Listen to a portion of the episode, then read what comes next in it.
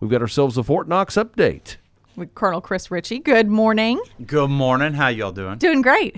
Oh, that's awesome. So I, I wouldn't. It wouldn't be a Thursday update without a really bad joke. Did you get this from Judith?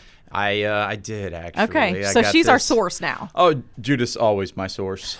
Yeah, she's the brains of the operation. So Behind the scenes. behind the scenes, absolutely. So what do you call a pudgy psychic? A pudgy psychic. I don't know. A fortune teller. oh yeah. All right. Man. Judith, I'm- that I'm- one was pretty I'm good. getting head shakes and no over there from the weather guy. Oh So man, yeah, it's pretty that's bad. All right. bad. That's All real right. bad. You It's move so bad. It's good though.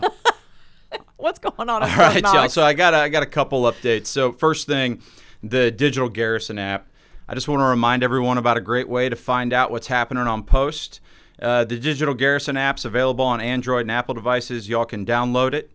The Digital Garrison app provides a one stop mobile source for Army communities, providing real time information to keep our customers and community connected, informed, and safe. You're going to have access to information on installation services, units, and organizations, push notifications for uh, high priority emergency information, location mapping, shopping, MWR events, AAFES promotion coupons, and more. So, new features are always being added, so go ahead and download it today. All right. And community information fair coming up. Good morning, everybody. So, we have a lot of stuff going on at Fort Knox at any given time, and it's sometimes difficult to see the full scope and keep track of it all. So, in addition to downloading the Garrison app, I also encourage everyone to come out to the Fort Knox Community Information Fair at Sabre and Quill. It's on post from 11 to 2 next Friday, August 18th, and see everything we have going on in person. Attendees will be able to learn more about the various organizations, installation programs and services, MWR programs, and events.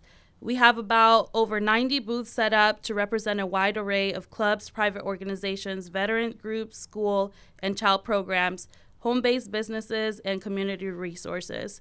The event is completely free and open to the public. So if you are interested or have any questions in regards to the program, feel free to reach out at 502 624 2329.